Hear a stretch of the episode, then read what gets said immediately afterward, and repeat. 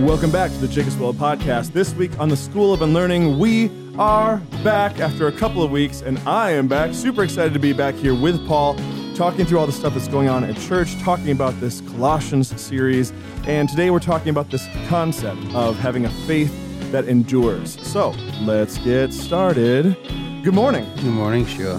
How are you doing, sir? I am good. How are you? I'm great. I'm great.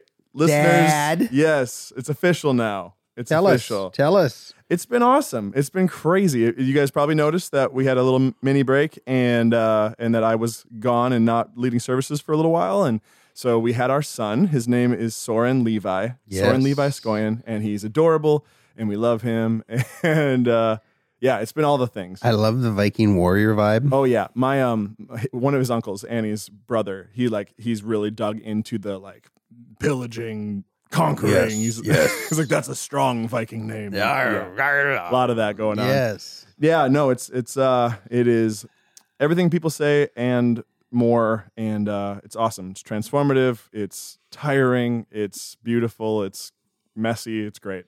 It's awesome. that is very cool. Congratulations. Well, we love you. you. We're excited for you. This is what it's all about. This is what life Thank you.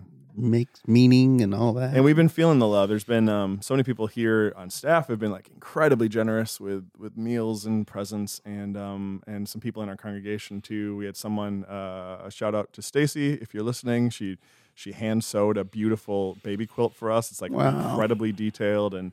And we've gotten just incredible outfits, and so many people have done so many thoughtful things. So, if you're My- listening, thank you. My wife has been very thoughtful on behalf of me. So She did really well. She is so thoughtful that I find I don't have to be, which is. I mean, you've asked questions. yeah, you had that baby, right? yeah, right, right. It's How, here. how'd that all work out? Is that good?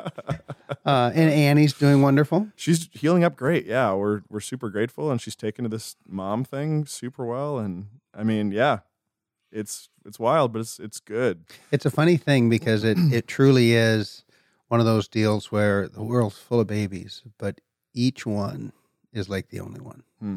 And and that's part of the incredible miracle of humanity, the stamp of God, the image of God on every person. Um, you know, it's not like, okay, well, you know, if this one breaks, we'll just go get another one. It's not like that. It's, oh my gosh, this is the, this is wow. Yeah. It's it's overwhelming. And they're respect. solely dependent on on you, Right. Which is both heavy, but also yes. really powerful. And uh, one thing I've really liked, I think I might have talked about this weeks ago, but I was hoping this would happen, and so far it is. Um, just a total realigning of priorities. Oh yeah. um, and even just like the sense of responsibility. And I was a little worried, and granted, I'm very early in this, but I was worried that the responsibility was going to feel like a really heavy burden. Right. And that's not how I'm feeling. Oh no. Like it's more like um, I feel like I'm finally becoming an adult. yeah. I'm 32, and I just now feel like I'm becoming an adult. 'cause Welcome. Welcome. All of a sudden, stuff that I just like, I, I, I really had to will myself to want to do. right. Um, now it's like, oh no, that needs to be done. That needs to be done. This, Yeah. you know, and, and stepping in. Anyway, it's cool. Yeah. It's about I, time. you know, I think that's why in the scriptures you get some of those verses that seem to associate the parenting task with maturing and with a spiritual formation. That um, you know, there's even verses about you know being saved through childbirth and being saved through um, Yeah. you know the forming of children and the raising of children. And I think um, that there's a part of our formation that happens that um, boy we become. And again, you're you're exactly right. Things that you would not do for yourself, Mhm. you would gladly, joyfully, you know, you know, without even a thought, do for this other person. And you know, the real crazy transition is they are completely 100% dependent on you, and uh, every day and every moment they're moving to independence. And that that dance between moving from protection to preparation, that's I think that's the the biggest the biggest parenting task in the modern world because we we have so many ways to shield our kids and so many ways to make life Mhm. convenient for our kids that boy the temptation to provide and pr- protect you know and at the same time um, you know um, prepare which is the best protection Yeah. um, It makes me grateful for the the years I served in family ministry here. 'cause We used to do a lot of those classes Yep. on the Yep. different phases Right. and talking about, you know, obviously this is a long ways off for us, but talking about when their brain switches Right. from concrete thinking to abstract Right. thinking and the different positions. So I'm hoping in Were you in back in those years thinking, why am I here? Why am I listening well, I had to to this? teach some of those Oh. classes, which is like, hello everyone, I don't have a kid. probably, probably you'll never be more confident to do parenting workshops than than back then. yes, that is awesome. That is just so Oh, awesome. so. I, I, I, um, learned something actually this last week in a conversation, actually, a podcast I was listening to about um, human development and growing up and children and things like that. Um, I did not realize this that that because of the physiology, human physiology, children, um, uh, um, human children are born remarkably early. So most mammals the size we have, uh, like elephants, will be pregnant Mm. for like two years. So, but Can because you imagine? well, thank God we're not elephants. No, I mean, um, but the idea is that children are born so remarkably vulnerable, so dependent, um, you know, because they're they're so early in their development. And I just thought that was incredible um, insight into why God would do something like that. I just think it does something for the kid and the bonding and the humanity Mhm. and um, what it means for us as parents in terms of what love lo- love feels like. I remember John three sixteen becoming nonsense in in one respect that God so loved the world he sent his son. I remember holding my son thinking, I wouldn't send my son for someone like me. I wouldn't send my son Yeah. for people. What is that? That's Yep. crazy. And it, it really it puts the gospel on another level of um wow, you know, in the love of God and another level of wow. So Mhm. and however much I feel for my sons and daughters is is a you know Jesus said it this way. He said, um, you know, asking you, uh, asking, uh, seeking you'll find, asking should be given, knocking the door we open. Um, for you, though you are wicked, know how to give good things to your children. Mm. How much more will your heavenly Father give to you all things? Yep. And you put that in perspective and go, wow, okay, yeah, all right. I've already been, um, you know, I'll, I'll hold him for hours while Annie's sleeping, and and we'll have silly conversations, and I'll sing him songs and stuff, and um, we've just had these really sweet moments where I've been thinking about who he's going to be, Mm-hmm. you know, and uh, one thing I'm trying really hard to do is, oh, now granted, that's not really a thing yet, but it's I'm to get in the right mindset. I don't want to like put pressure on him to be anything, you know, to like really just honor the designs that God has put in in his heart, and um and to be excited about that. But one thing I was I've been really pondering is uh, this this thing of of explaining Jesus to him Mm-hmm. and um, trying to set them up with a firm with a foundation, while at the same time Right. understanding that everything I've ever taught in student ministry and everything I've ever experienced in my own life is you can't force faith on anybody. No. and so um, I've been finding in my own prayer time now, um, just having to look at God and say, I have to trust you. Yeah. Like I can't make that, and I shouldn't. I shouldn't try Right. to force it. But I'm also fe- feeling this almost like this reticence to um to uh, talk. Oh, I don't know. It's it's a it's a very complex feeling. Well, I uh, I started praying for my children before I was married and before we had children. We'd been married five years, uh, and I was praying for my children on the way in driving. You just are constantly in that that um, thing of I want to do everything that is my part to do that they can have the easiest pathway to Jesus possible. Um, but at the end of the day, um, they are who they are, and um, It's between the two of them. Yes, yes, and that at some point, um, it's got to become there. So, Hmm.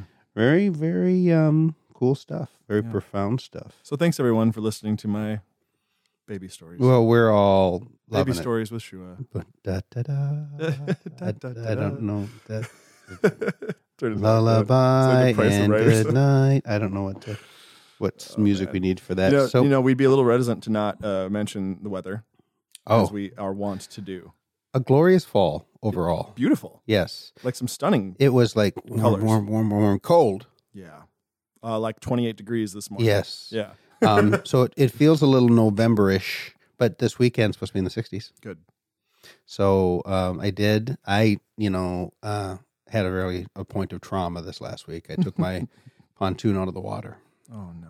It it is a grieving process, and um, and now it's going to be 61 this weekend, so I'm going to wish it was in the water, Yeah, I feel like I need to play taps or something right now. something like that for the end of summer. You have to pry your fingers off of it. My boat, however, my fishing boat is still available for Oh, okay. soirees. I can. It's not in the water. I have to put it in the water. I'm suffering here. I was I- just really nice about you having that baby, and now Yeah, you're big deal. but no, I'm talking. Happens all the time. What's going on in my world? No one, no one did me a quilt. No one did me a quilt. That's true. Because someone, if we ask someone to, they will. So They I'm will. not gonna. I'm not gonna do that. No, I don't The man wanna- probably has enough blankets. I don't want a quilt. We have so many quilts, so many quilts. You, yeah, I mean, you'll you'll understand this in about twenty years. All the things you keep from your children that you slowly start throwing away, and you feel guilty about all of them because they're all memories. So I think we're down to like one baby blanket, one onesie a piece for our kids that are uh, whatever that I store and my wife wants. Anyway, No bitterness. this is me sipping coffee now. Oh man. Okay. So um, I have been gone for a couple weeks. Yes. And while I was gone, I tried. You know, I I, I was pretty disconnected, which was very very nice. So coming back, um, um, I was listening through the sermon from this weekend, Yep. and every once in a while, I I say this, and I want to make sure I say it clearly so that you really know I'm being serious. Yes. I thought this one was kind of a standout sermon. Ah. I really did. I just um it it felt very uh very complete. It felt like it pulled in some very important themes from um, many of the previous series that we had done. It felt so timely, and you had told me like what you know. Well, let's we're going to talk about a little bit about eternal security and stuff. I was and I was listening to the sermon. I was like, oh, this was the way you unpacked it Right. was very well done. I think, and um, I just want to every once in a while I want to make sure you know that I thought that was a it was a it was a knockout of the park. Well, sermon. thank you. I appreciate that a lot. Yeah. I um and I'm really excited to talk about this stuff. Well, this is a fun topic. it is a fun topic and it and it's it's a um wonderful passage of scripture. The the challenge with I'd probably say this about a lot of parts of the scripture, but the challenge with Colossians is that it really is the case that almost every word, almost every phrase is just layered with meaning and implication. You know, whenever you come to a text, you've got to look at the question, okay, who is the author? What's the audience? What was he trying to say? What then does that mean? If it, what did it mean then, or what does it mean for us? And then what are the implications of that? If this is true, what are the implications of this? And we're really getting to an important part of Colossians where the implications and the relevance for what Paul is saying in this little book is so stunningly relevant right now. Um, and and these verses this last week are kind of a linchpin. They they transition us out of the heavy theology to kind of a practical theology, and then it gets really nitty gritty day to day theology. You know, basically not theology, but how then should we live and the implications of this. And so, you know, he he is all about, of course, the gospel. This this incredible message of who Jesus is, and then this concept of being in Christ. This concept of um, we are in Christ, we are grounded in Christ. That gives us our identity, gives us our understanding, it's our foundation, it's our standing, it's our starting point. There was a time where we were without God. With uh, he says in um, I think he says this in Ephesians. No, yeah, he says in Colossians that there was time we were without God and without hope because we didn't have a place to stand. We didn't have a foundation. And so it was kind of like our best guess, our speculation, this philosopher, this worldly understanding, you know, um, this experience. Um, and what Christ does is grounds us, it gives us a foundation, it gives us um, a, a place um, to stand.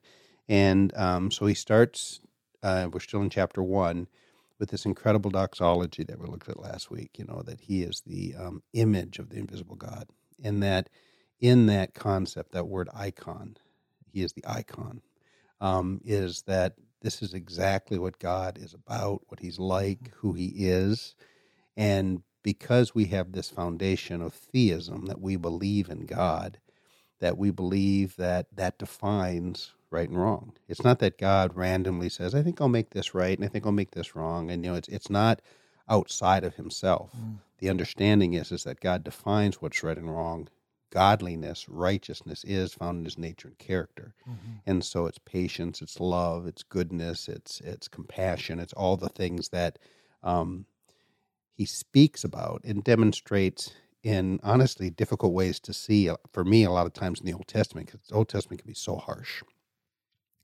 And so you have all these things God has said about himself. And then what you have is, you know, John chapter 1, the word, you know, in the beginning was the word God. That's that concept. That's the Greek word logos, which is this concept of the ultimate everything, the the the one who represents that which is transcendent, the the eternal one. So God. So what you have in Jesus is this revelation that this is this is this is everything that matters, everything that's significant. This is reality, and and that and and just to connect it to the word word, this is what I'm trying to say about myself, about what matters, about who you are. and so, when we come back to Colossians, and he uses that word icon there, which was a very powerful Greek word. More coffee. Um, um, he's saying something so incredibly powerful about what it means to be in Christ and what it means, and that this defines everything. This is the foundation. This is the starting place. Um, you know, and then he goes on to say he's the image of the invisible God, the firstborn among all creation, the validation of the Word of God through the resurrection. We we we don't make as big big a deal as, about the resurrection as the early church did. We tend to emphasize the cross more. Mm-hmm um, and they certainly talked about the cross, but the cross was the means, and the end is the resurrection. And his resurrection is he's the firstborn, so that's the hope of our resurrection, and that is the validation of everything Jesus taught and thought.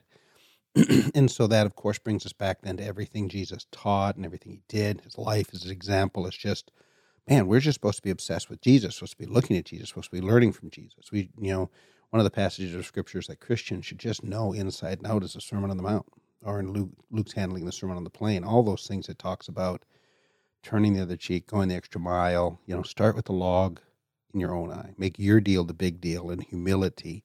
I mean, all those principles of Jesus, and then the whole idea of how he lived out the Sermon on the Mount, turning the other cheek on the cross. And so, again, all this just becomes what that means, and then what is the implication of that is how then should I live? Um, and so Paul lays out all that foundation of Christ, and then he comes to the passage this week where he he's talking about um, and you. So he's he's had it up there, far out. Here's theology. Here's a bunch of big things we're saying about Jesus and God and reality and right and wrong and truth, and then he brings it to you. He says in you. Okay, this is personal. This is intimate. This is ultimately about who you are and how you're supposed to live. He said there's a time you were hostile in your mind towards God. And that's just a powerful, powerful um, statement, thought. And I thought to myself, in what ways was I hostile in my mind towards God? And what ways are we hostile um, in our mind towards God? Well, it comes back to, um, you know, uh, I don't want you to be God. I want to be God. I don't want mm-hmm. your will. I want my will. I want to pursue the things I want. I don't want the attention to be on you. I want the attention to be about me. Captain of my own ship, yes. master of my own fate. Right, which we celebrate, you mm-hmm. know, in in a lot of um, um, uh, Invictus. The poem Invictus yep. is, uh, um, which so many people celebrate that poem, and I've always read that poem thinking, this is a stunningly unchristian poem. Mm-hmm. this is a stunningly unchristian poem. Yeah. Have you read the the? Uh, I I've preached on it before. There's a response poem. Oh no! Yeah, it's beautiful. It's it's. Uh, I wish I had it.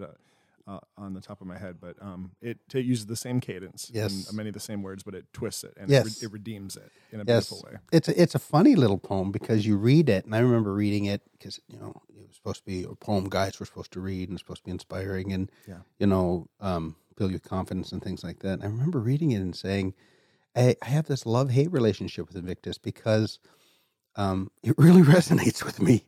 I really mm-hmm. want it to be true. Sure. I want to be captain of my own fate. Um, but everything that I know about Christ, it, it just testifies against it. And it's also terrifying. The idea that I'm, you know, the, the metaphor is being out on this giant ocean and sea, and it's up to me. Mm-hmm. You know, I've got to face the winds and the waves and all that kind of stuff. And oh my goodness. Um, so anyway, th- th- this this is how we become hostile to our mind, and I think, you know, Paul clearly puts this in a past tense kind of thing. You were hostile in your mind. But for me, there are still days, you know, that I'm oh, yeah. still trying to suffer to serve two masters.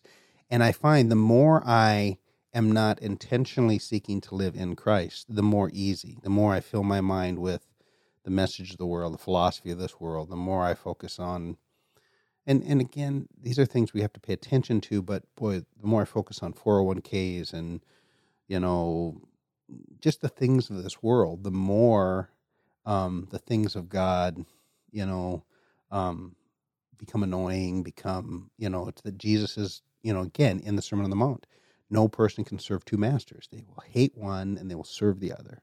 And so this is this is the description uh, that Paul says. Um, he says you are you are hostile in your mind, and then your deeds became evil. I mean, even the deeds that look good were ultimately selfish and self-serving, and not a very good thing. Um, but now we've been reconciled, and that wonderful word "reconciled," which is one of I think there's I, I, I want to say there's like 14 different word metaphors that are used to try to describe the gospel or salvation. Reconcile is just such a beautiful word because it's it's at once legal and relational. That is to say, that we were out of step, we are unreconciled, it didn't add up. We were alienated, we were outside, we were enemies of God, and now we're reconciled to God. We're brought back to God. And then He wants to reconcile everything. He's reconciling creation, He's reconciling um, uh, culture, art, science, mathematics, and my emotions, my mental life. That's what I love about emotionally healthy discipleship. It's so much more holistic this idea that he wants me not just to have prayed a prayer so I can go to heaven someday, but he actually wants me to be in step with the icon, in step with the nature and character of God, and the vision he has for what I can be. And so that, that again, almost every word, just the implication is true.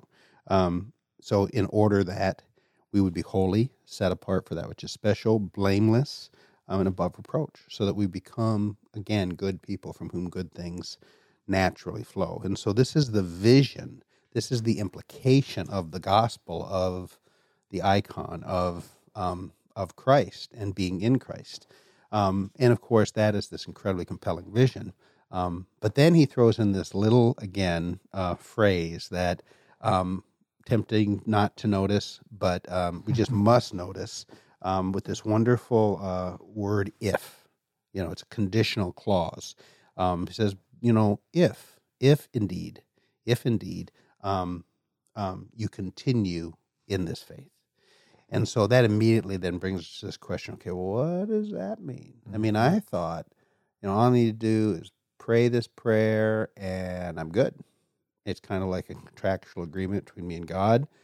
I just pray this prayer and there's nothing I can do to un, un, undo it. In fact, if I pray this prayer, um, it's not by works. So any works I I have, I would do, can actually invalidate you know, my faith in just the work of Jesus. And of course, this is this has expressed itself in a lot of theological angst, a lot of mm-hmm. questions.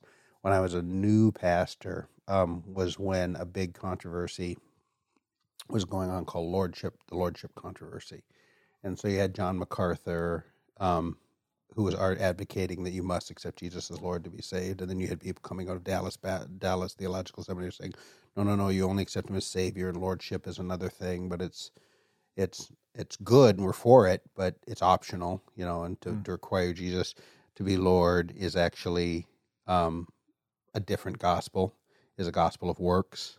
And then, of course, you had John MacArthur coming back and saying, "How in the world can you possibly read Jesus?" Hmm. and think that he doesn't have those kinds of implications. I've never heard of this one. Yeah, this, this is, is, interesting. Yeah, so this is it. It it's thirty years old now. Yeah, the whole lordship, and it expressed itself over and over again in different um, manifestations. What is and the question is what is the what is the relationship to works of works to um, salvation? Um, and and what kind of faith saves? Is it a intellectual assent to the facts? or is there something more profound? Is there a difference between faith and belief? Um, um, um, so, so I mean, uh, and you know, can a person um, have put their faith, trust, belief, lordship in Christ, and then as they go along, do some works that would invalidate them from mm-hmm. salvation, or could they turn away from that and lose that salvation? or did they ever have that salvation? Mm-hmm. And so um, um, um, that's the big that's the big rub um, when we come to this. And for a lot of people, they'll come to passages like this, and they will um, they'll get froze up. Um, I, I I mentioned in the message this last weekend that when I first became a Christian, and actually for for years, um, there were just times where you know you know, sixteen year old boy and all the things going on inside a 16 year old boy just you know and you read you know it definitely was a, a normal 16 year old boy so you'd read a passage like um, avoid sexual immorality and anyone who is sexually immoral will not enter the kingdom of god so, oh that this shows that i've either lost it or never had it and i'm just i'm horrible and terrible and um um and then you know I, I think i've told the story before about uh, how the church i was in was heavenly dispensational and so everybody's waiting for the rapture and so I just was always afraid I was going to miss the rapture, you know, and so I was convinced I wasn't good enough or wasn't Christian enough. But there's this lady in church, actually my girlfriend's mom, who I knew was going to go to heaven. So I would actually call her house. She would answer and I'd hang up right away. That was before caller ID or anything like just because I knew if she was there, I was good. Just because. Oh, uh, just to check if just she was check. It was- physically it in was the kind house of still. a rapture hotline Wow. for me. Yeah, that's that's that's where I was at. And so, um, yeah, that's where I was at. And so she must have been so annoyed by that telemarketer. said- That's exactly right. Who's this dude, this creep who keeps calling me? Um, yeah, no telling. And I was probably all worried. So, oh man, heavy breathing and hanging up and probably just terrible. Anyway, all kinds of implications there. But the point, the point is, is it leads people to um, um, uh, really have deep debates. And I mean, it's important questions. Uh, Mm-hmm. it, in reference to parenting, it's actually a really important question for your kids because um, very, very common thing is for kids when they're young to grow up, and when you're growing up, everything you say is true, and so you Mhm. tell them about Jesus, and they love Jesus, and you know, you're. I, I can't tell you how many parents have come to me and said, "My eight-year-old told me they're going to be a missionary," and they're just so um, amazed at their parenting and how awesome they have done, and um, and then a couple years ago, my 13 year old hates me and doesn't believe in God, you know. Yeah. Um, and then your kids grow up, and there is this horrible stretch um, where they're just doing their things, the college years, 20s, and stuff like that, where I don't know, they're going to church, they're not going to church, they haven't rejected their faith, and then they're getting all these ideas and going to college. I just don't know where all these things are. But I, they really prayed that prayer and they were baptized, and they're really, and, and are they Right. And so you have all these kinds of um, questions. So I just what I thought we'd do today is I would lay out the issue and you could solve it. Perfect. I'm Okay. on it. All right, good. Yeah. Yeah. So so what, what has been your experience around? I know you've you've done a lot of thinking and talking and Yeah. on this kind of stuff. Well, we had, we had mentioned, you know, when you brought this up, my brain immediately goes to Calvinism and Mhm. Arminianism, and we don't need to flesh all of that out. But uh, essentially, a question of, of is it even possible? Is Right. it possible to lose your salvation? Is Right. kind of the question that I remember we got into so many debates in college, Mhm. like, and intense, many hours. And we've Right. talked about this. You had much very similar uh, experiences, and um, so yeah, wrestling with these things and. Um, it's interesting as you as you talk about those those when you're when you're in the situation and you're struggling with whatever sin it might be but yeah sure the sexual immorality thing and you look at yourself and you say Right. clearly there's something broken in me or Right. clearly you know and it, it, the th- the thought that comes to my mind is we're really terrible at seeing we can't see the God's plan of, of sanctification Right. that we're that we're in the midst of Right. if we're in the middle of it we can't we can't view that Right. um, but for you, and then uh, for me, and for so many others, um, e- even in those moments, God was literally doing work inside of us Mhm. to change us, to start to reframe our thinking about repentance Mhm. and about you know and, and, and holiness, and and it's pretty profound. But no, I I think um, I think verses like this are sobering. I think they're in there for a reason. Oh yeah. I think they cause us. Um, it, it reminds me of the of the the fear and trembling verses. Mhm. Like, like you think about this. Think this about this deeply. Pray about this deeply. Uh, uh, uh, um, um, what are you basing your your confidence on? Mm-hmm. Um, and you know this word that you kept using this weekend, the word assurance. Yes.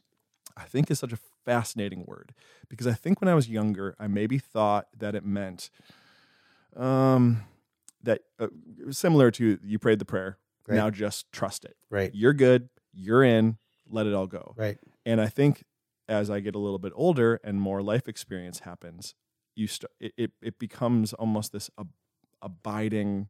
It's so hard to put to words. Yep. A, a a more solid trust. Yeah. I find these days that I I no longer even when sin is is heavily in the picture. I no longer um, find myself completely distraught that he's left me. Right. Where I, I used to do that all the time, Right. just all the time. Every time I had a major sin fallout or or a, a, prolonged season of Right. doubt, I, I my conclusion was Right. I'm broken. Um, maybe he left me. All the lies that Satan tries to slip into your ear. And now um, I'm more in a in a place where even in seasons of doubt, which thankfully um, I don't find myself in right now, but we talked about this. It was only a little little while ago for me that I, I I had lived through one of those. And this last time, the sense I had, even though it was a pretty heavy season of doubt, the the sense I had was, but he he knows exactly where I am mm-hmm. and he has grace and patience for me exactly where I am. Right. And and even during that time, I was still confident he's going to get me through this. Right. And that's a little bit more how I how I've come to feel about that word assurance. Yes. Is like this steadfast, abiding trust that Yes. come what may, he's got me. Yeah. It's experiential. Yeah. I mean, I, you know, so I mean, there's so much there. I, what you just said, so much important. What you just said, I, I, I think um, the journey of getting to assurance is is part of the sanctifying process, and it's something I think that's got to be earned. I think, I think um, when you particularly are a young Christian or a Christian who maybe has been a Christian for a long time, but you've never seriously taken your discipleship seriously, um, then you you go through these seasons where um, you're you feel the holy fear, where you say, "Is my faith real? Is you know?" I remember, you know, you know, in the tradition, the the church I was going to, a very traditional Baptist church. Um, you know, they would say things like, "You need to ask Jesus in your heart." Well, what does that mean? If you really, really mean it, did I really, really mean it? I mean, and so those things were entirely not helpful. Um, um, and then I would sway back and forth. I would go, "Well, I'm pretty sure you can't lose your salvation," and the arguments are, are you know, because I'm trusting. Jesus said, "You know, whoever calls upon the name will be Lord will be saved." I've done that. You know, I'm trusting in His word. I'm trusting in His work, and and that was helpful in those times where I was feeling like He would abandon me. Hmm. I trusted in His faithfulness. And then there were other times where I would read those verses. You know, Hebrews has seven warning passages, and a couple of those passages in there make it sound like, holy cow, um, boy, I can Mm-hmm. I can become apostate. That is Right. to say, I can reject this. I can turn away from this. Um, and that at and, and even the passages on sexual morality would fill me with a holy fear, and and they would bring me back to the point of saying, um, boy, obedience is not an optional thing, and whether we choose to understand it or not, in some way, the scriptures, every scriptural author from, uh, uh, author from Jesus to John, particularly John, and then um, Paul too, clearly connects actual works of righteousness with salvation in a real way. And then you do a deeper study and you understand, okay, well, salvation is a much broader term than, you know, I was a sinner, I accepted Jesus, I get to go to heaven someday. Salvation has an aspect of a past event, a present reality, and a future promise. And so the idea of justification for my past sins, sanctification for as an ongoing process of becoming sanctified, which is another way of mm-hmm. saying becoming holy, and then the promise of glorification that I will be transformed in the blink of an eye, that all of that is part of that, and that a person of true faith participates in that with Christ. And so you get a more robust, rich understanding of salvation, and just again, this more holistic view of salvation that God just doesn't want to change, save me positionally Mm-hmm. the idea that I am put in the position, and that's that's Ephesians language that God has raised me up with Christ and seated with me Him in heavenly places, that so He can show the riches of His grace to coming ages. For it is by grace we're saved through faith, not by works. And then we period there. But then it says, um, you know, grace we're saved through faith, not by works, but for but for works of righteousness. That the works of righteousness come from that. So the Apostle Paul would have never compartmentalized it the way we would in our mo- modern minds. And so, again, you know, having a, role, a, a more adequate theology of it um, helps me enormously. And then, just to the point you were making, and point I was trying to make this weekend, the bigger issue for me is even not about whether or not a person can lose their salvation or not lose their salvation. The, the scripture doesn't give us a great answer on that. No, it doesn't. Um, There's a reason why those debates were so long. Yes. You can, you can, you can find some pretty compelling arguments on E- either e- side of the e- aisle. Either way. So the question then we have to ask ourselves with, as Christians is, okay, how then should I live? Well, I should live in such a way that I do works of righteousness not to earn my salvation, but with a sober reality that I'll stand before God. There will be judgment. The evaluation of everything in the scripture seems to say that the evaluation about whether or not my faith will be real will be indicated by what I do, mm-hmm. not by what I profess. So, so you should be able to see what I believe mm-hmm. by what I do. The word belief is a much more robust word than the word faith. You know, uh, the word pisteuo for faith has has it definitely has more than this, but it starts with an intellectual understanding and assent. Um, the the word for belief is this kind of um, I can't. It's it's it's a it's a soul defining thing. You know, I just believe that to be true, and and because I believe it true, it changes everything. It changes how I look at things and what's important and priorities. It's like having a baby in that respect. That that everything is different because of that. That's the kind of faith, particularly John Gospel of John really emphasizes as a saving kind of a kind of faith. We talk about we're using this faith that endures. Like yes. I think what stands up to me, and we can be we're we're quite critical, and I think rightly so, of this whole pray a prayer once, mm-hmm. you're good. The problem is that that has taught many people. Yep. That pray the prayer, have a profound salvation experience, and then coast. Yeah. And that is that is the opposite of what we're being called to. And when we say enduring, I mean, how sad for someone at I got saved at 16. That's at least the t- the time that everything became real for me. There right. was so much groundwork laid before that, which is beautiful. But how depressingly sad if I have this amazing, beautiful experience with Jesus at 16 years old that changes everything about me. And that's right? as good as it gets. And that's is that is the peak of the mountain, and then I coast and I do nothing yeah. for Him to develop myself, to grow in holiness, to grow in intimacy and then at what I live till if I'm lucky, you know, 80s, 90s, and then I go to heaven, and I don't, I don't even, I don't even know him. Right. Like that. That is not what we're being called to. A faith that endures is one that after, even after we accept Him, that's the that is the starting line. Well, and I mean, I, again, so much important what you just said. I, I, I think that's why. I mean, that, that's not just a modern philo- a, a problem. It's a bigger modern philosophy because of um, honestly because of dispensationalism, which I can explain in a minute. But the the the this is why the Apostle Paul asked asked the question in Romans. Says, okay, well, it's by grace we're saved through faith. We confess the Lord Jesus Christ, believe in your believe in your heart, confess with your mouth, you'll be saved. And then he has to have this conversation. Okay, what then? Should we go on sinning? That grace would increase. If grace is good, God gets glory for saving sinners. Maybe we should sin more so he gets more grace. And then he goes, by no means. Yeah. Do you not know that when you were baptized into Christ Jesus, you were baptized into his death. The old person died, a new person came. So it's not just an intellectual exercise of assent to faith.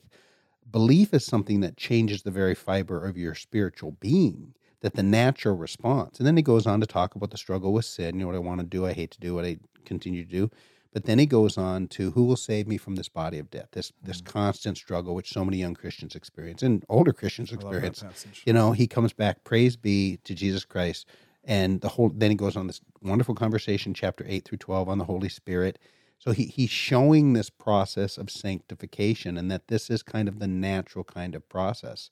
Um, and again you know when i was a young christian you know i, I was in a, a, very, a baptist church was very much into eternal security. And they they were the far end of eternal security. So we would say this one this horrible phrase once saved always saved. Mm-hmm. you know once mm-hmm. saved always saved you know, and and we meant it to to and it and you know I get it because it was kind of an assurance thing. It was an encouraging thing for people who were afraid they weren't going to go to heaven, but it also was just a license to sin. Mm-hmm. It also was, um, and and um, that was kind of a soft, um, kind of eternal security. And eternal security, it you know, is a, a, a step away from once saved, always saved, to this understanding that you know, um, you know, God is our Father, and once He becomes our Father, He didn't save us, and then He's going to throw us away. There's nothing you can do that's going to make you stop loving the child you just had. Right. Th- that's a mirror of that, and so there's a truth there. There is a truth there. There that is deep and profound. Well, then it goes to the the Calvinist. You know, Calvinism is the Reformed position. The five points of Calvinism. One of them is perseverance of the saints, mm-hmm. and the whole idea there is that saving faith is changing faith and true faith is faith that preserves. So that there's a really strong um, theme there that that the consequence or the result or the fruit of salvation is transformation um, regeneration which is a really big another one of those i think 13 14 words for for uh, metaphors for the gospel that that something dead was regenerated came back to life. The old man is gone. And again one of the big debates is because you know, is the old man gone or dead or is he dying? Because there's a place in Corinthians where Paul seems to talk about the two as though there's still kind of a battle going on. Mm-hmm. And there's a place in Romans where it makes it sound very clearly that the old is dead and the new has come, and, and Corinthians as well. And so, so we struggle with this because we want hard, definitive answers. Paul, who has more of a Hebraic ancient mind, he just lets it all kind of flow together and he doesn't need it linear and logical he's not over overly aristotelian in his right we've his said outlook. before yes. they were they were comfortable holding things in tension unbelievably we're not but they, yes. they could hold two different concepts yes. or yes. more than two concepts so so this then leads us to this wonderful place of having the conversation about assurance um um so so um this is this is a word for the person who's listening to this podcast who is um, screaming at us right now um, because they live in this fear. They live in this tension that they're not good enough. They're struggling to want to make sure their faith, and they're just tell me what to do, tell me what to pray. I just want to know, um, hmm. you know, how to do this. Well, here's the truth about um, assurance. Assurance comes when the Holy Spirit brings it. Hmm. Um, I wish I had a sermon, five steps to get assurance. That's a good. I answer. used I used to give that. Um, here's how you can know, and I, I would quote scriptures like you, you know, sell a great book though. You could, I and mean, many. We're talking some mud during during the Lordship Salvation stuff. The books that were coming out, I've got multiples. I don't think I have many more because I, I cleaned my bookshelves a couple years ago. Threw away the garbage. I, I don't even know that the garbage is just. I'm never going to read this again, and yeah. I know what it says, and um, and some of it was good. But but but I would tell people, you know, um, he who began a good work in you will continually carry it out to Christ Jesus. I, I would quote all the verses about mm-hmm. assurance, you know, whoever calls upon the name will be saved, you know, all those kinds of things. You've done that, you know, trust in the character nature of God. It's by grace through faith you're saved, not by works, and all the assurance verses. Um, and I think it's good to give those verses to ourselves, to our times where we feel like wondering if God has left us. Um, um, but, but they're not the only. But verses. they're not the only thing. What what I started to notice, it, it's so interesting about the different traditions that inform us on this because we mentioned um, the Arminian um, Calvinistic position. Well, well, one of the positions, and I have found, um, and and people ask, well, where are you on the reform thing? I'm a stunning disappointment to everyone. I'm a disappointment profoundly to my Calvinist friends who just shake their heads and why don't you get it? Just read the Westminster Confession and you'll understand. And I have, and I you know, I don't do the full five points, particularly limited atonement. Limited atonement. Anyway, another conversation another day. um, and then um, my my um, um, uh, Arminian friends, horrible disappointment. You know, why aren't you preaching the fear of God more? Um, th- one of the people who helped me enormously is someone who's going to be more in the Arminian position. Although, again, the Calvinist position has been wonderful for me. They have such a big view of God. They have such a yeah, trust in the sovereignty, of, sovereignty of God. Yeah, uh, John Piper's book. Um, oh, what's his seminal book? Uh, Desiring God. Desiring God is just a book everybody should read, and you will just you'll realize God is not big enough in your life, and that you know the chief end of man is to know God and enjoy Him forever. It's mm-hmm. just a glorious truth coming out of the Reform movement. Well, on the other side of it is John Wesley, mm-hmm. so John and Charles Wesley, who um, Wesley um, um, method, where you get the Methodist Church from. Five pillars of it had to do with relationship, had to do with confession, had to do with scriptural reading and prayer and things like that. He had this incredible method. Well, he um, was one of the first biographies I read about a Christian being tormented by fears of not having assurance. Mm. And he just talks about having gone through this and gone through this and the difficult things and and and it kept having him run back to God and run back to God. And I think that's one of the, the indications that your faith is real is that does pressure make you forsake and run away from God? Mm. I just make you run to God. And he just kept running back and clinging to God and hoping, he, you know, repraying prayers and all those kinds of things. Can I say real, really yes. quick about the running back to God too? Sometimes that's messy. Like I oh, just man. want to be clear with that because maybe when you hear that phrase, you might think that whenever the hard thing happens, you have such a you have such a holy response. I'm Yes. like, okay, Jesus, I need you. No, sometimes you're pretty broken Yeah. as you limp back. Sometimes it looks like I believe how with my disbelief. Sometimes it looks like the apostle saying, Jesus saying, Are you going to abandon me too? He says, You know, we really don't have any place else to go. I love, I love the imagery of that. I mean, come on. Where, where, what, else? Do we, what do we where got? else are we going to We go? don't have a plan B. we're really confused. This is really hard, and we're not sure, but we're here. if you could talk less about eating your blood, and drinking- Then that would make things easier. That would make it easier to keep a crowd, not seeker sensitive Jesus. well, anyway, reading John Wesley's biography, um, he was talking about he had just very discouraged. I mean, depressed, suicidal, going to this little service in a chapel. Uh, everybody was Anglican where he was at that time, and just um, he he he just said while in there seeking God, um, I was strangely moved and strangely warmed. Hmm. I believe is the term he used. And he said from that time on, I just knew. I knew that I knew that I knew that I had assurance of salvation. And it, it goes back to that wonderful, horrible, obviously wonderful because the Bible, right? A verse from First John, where he says, you know, God's Spirit testified to my spirit, testifies to our spirit that we are children of God. That there's a place of assurance where we have walked with God long enough. He knows that we're ready to be done with the angst. He he has shown his faithfulness in ways we continually run back to him where that just goes away. Hmm. That just goes. My wife Whitney has a wonderful testimony about it.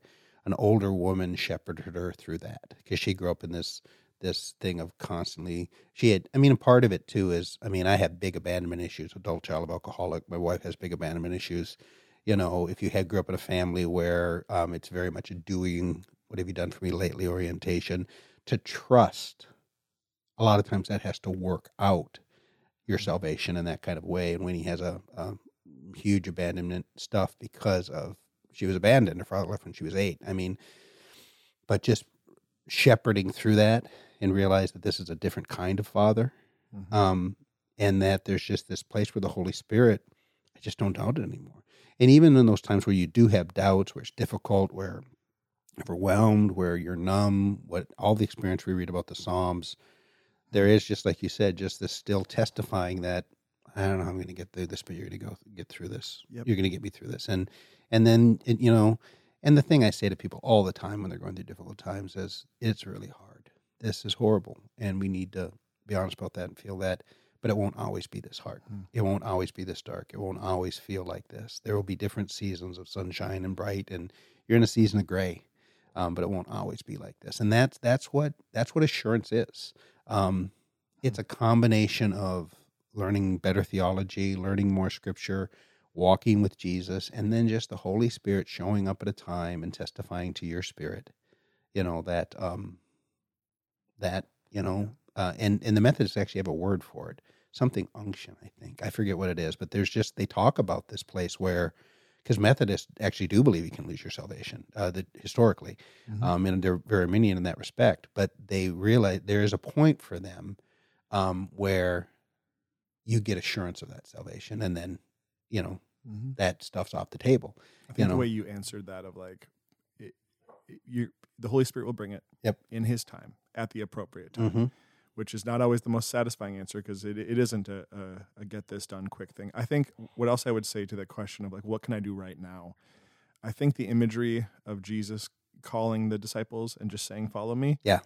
is a pretty powerful place to start. Yeah. because it denotes like to follow your imagine what their lives were like they they went with them everywhere Yeah. and it was a part of their everyday experience and he was there was a forming that was happening over time Right. and so i think that simple invitation is a great place to start and then i would say if you're looking for a spot in in scripture at least for me to park and you're looking for some verses that would that would fill your heart and and and and make you help you feel safe with him um, I always go to the great high priestly prayer. Yeah. John 16, I Uh, think. uh, Seventeen. 17 um uh, re- really I, I like to just kind of start at, at, at the passover feast the, the lord's supper and, and all the way up until um, Yeah.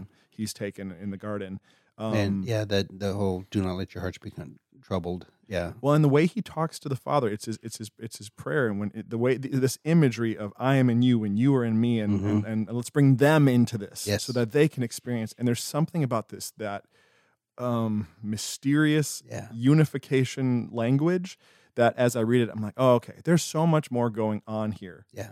than what I can see. It reminds, you know, earlier I said that comment of like we're we're bad at seeing the overall timeline. Yeah. When we're in the middle of it, all it feels like is confusion. Yeah. But when we're past it and we look back at the story, we're like, wow, wow, Well- he was there every step. Well, and my Calvinist friends would quickly want to jump up and say, and just understand, of course, that God is looking at this from above. Mm-hmm. He sees the whole thing, and He's obviously planned the whole thing. and knows exactly what you're going to do, and He's chosen all that. Another conversation another day. But the point, Are the, we going seven no, point? Where we- we're no, we're no. But the, the, the point, the point is, is that, and I think there's a beauty to that. That that, um, you know, and for me, I remember He knew every struggle I was going to have when He knew me and He chose me, and He loved chose to love me. Um, and so halfway through my life, she's gonna say, "Oh, Berthium, I didn't know you were gonna do that. If I knew you were gonna do that, there's no way I would have loved you." You know. Um, but instead, he he, you know, while I was still a sinner, Christ Jesus died for me. Mm-hmm. You know, it it's such a beautiful thing. I lo- that reference is it's a great point of wisdom. Um, the John 17 because uh, that's the passage where Jesus defines salvation relationally. He says, "This is eternal life, that they might know you, Father, and the Son you sent." I mean that the the the ultimate. Heard a wonderful again podcast yesterday where uh, someone asked a Christian man, a Muslim asked a Christian man, "What is the, what is for you the meaning of life?" And his answer was to be united with God. And I thought, boy, that's right. That that that is as right. It was a or- Orthodox Christian who answered it Mhm. Just a super super cool thing. So i, I would want to add one more little caveat for the person who um, has someone they love who seems to have wandered from faith whether they've fully rejected it or whether they have lapsed it.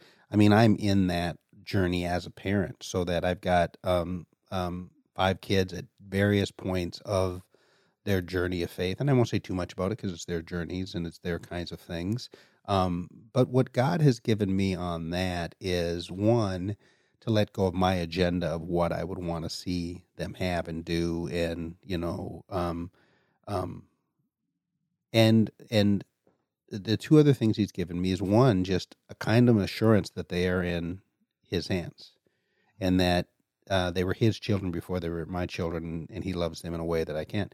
And the other thing is to see um, you know, I can I can look at the things. Boy, I wish this was different. I wish that was different. I wish they were professing Christ more, coming to church more. Those kinds of things like that. Um, um, but there are a whole lot of Christian or people who do that who don't really know Christ. So what He's given me is this wonderful thing of saying, okay, what's awesome about these guys? And each one of them has something that is thoroughly Christian about the life they live, the way they treat people, the way they move and live in society. And they're in that fuzzy in between time, post school, early education, late education, done education, getting career, getting married, where it's just really hard to figure out a relationship to God and church. And they are living in a remarkably complicated time, which we're going to start talking about this weekend of just trying to figure out life and faith and um, boy, what is the church even with with all that the church has been presenting itself as here in the last couple of years. So, uh, just for any of you who are daily um, filled with angst for your kids, pray for them, put them in the hands of God. Um, just be mindful of of of the adult relationship you can have with them, where they can see Christ in you, as opposed to um, the pressure we put on them to go to church or read the Bibles or whatever other kinds of things they're going to do. Um, and God has just given me a huge amount of peace about that. So, um, That's great. yeah. So that's that's kind of what I would say about that. We are transitioning here in this next ser- part of the Colossians. We're we're shifting the name of the message series, so we're doing series within the book, and um, this is a place a place to stand. We're going to talk about okay, now that we have the implications of all this stuff with Christ, um, you know, in a in a world where there's so many ideas, what Paul calls plausible arguments. You know, how do we stand? How do we not get swept away in the current of all the ideas and the philosophies and the understandings? And um, we're going to take start taking a look at that this next week. So yeah, Very good. Yeah. Man, what a fun conversation. it was it was good. I really enjoyed this one. Yeah, yeah. and it's a good. Hopefully, it'll help again. Um, maybe we maybe we can just end with prayer. Um, praying for the person who um, maybe is um, full of angst, maybe because of their own wondering where their um, faith is, as well as someone they love or their kids. It is interesting to me um, watching so many people who just have a deep love for Jesus, um, raised their kids in the church, just did so much right. Um, and then their kids do wander or didn't, the story didn't play out the way they wanted to, and how that creates a different level of crisis and, and faith struggle for them. Mm-hmm. And so let's just pray for all folks in those different spots. So, Father, we love you and we thank you that you do stand above us, that you see how the whole story is written and plays out, and you see how things ebb and flow. And so we just want to give you um, glory for that. We ask you to help us because we're in the middle of the story. And we thank you, even that song we sing, You Hold It All Together, which is from Colossians. Um, you are in the middle. And thank you for that. You have the future, the past, but you you are in the middle. So I pray for everybody who right now is in the middle. Maybe they're personally struggling with wondering how could God ever love me? I've been so bad. I just I just I just am going through a difficult time. I would pray right now, Father, that you would remind them of the truth that you are faithful, that you are good, you will never leave them or forsake them, that you are a God who will finish the work you began in them. Even the fact that they are under conviction about these sins in their life is an indication that you are working and that um, you know if they didn't um, weren't bothered by sin that would be uh, that would be what should concern them i thank you father that that that you're with them and i pray that you would meet them in their journey and bring the assurance that your spirit would testify with their spirit that they're children of god um, in the right time in the right way and i just pray a blessing. I pray father for all of us who have those we love who we deeply want to know jesus and walk in the fullness of jesus. And so we see um, our kids, our brothers, our sisters, our friends who seem to be wandering, seem to be um, sometimes rejecting, sometimes just indifferent. Um, we would pray that you would just teach us to pray and teach us to put them in your hands and teach us to reflect the love of God and to trust you. Um, that you are capable to handle our story, but you're capable to handle their story as well. And so we just put them again in your hands and we ask you to draw them to you in your time, in your way. We thank you for your faithfulness. We thank you for the process of growing up and sanctifying that you're bringing us in. And we just want to express our trust to you in this time. In Jesus' name.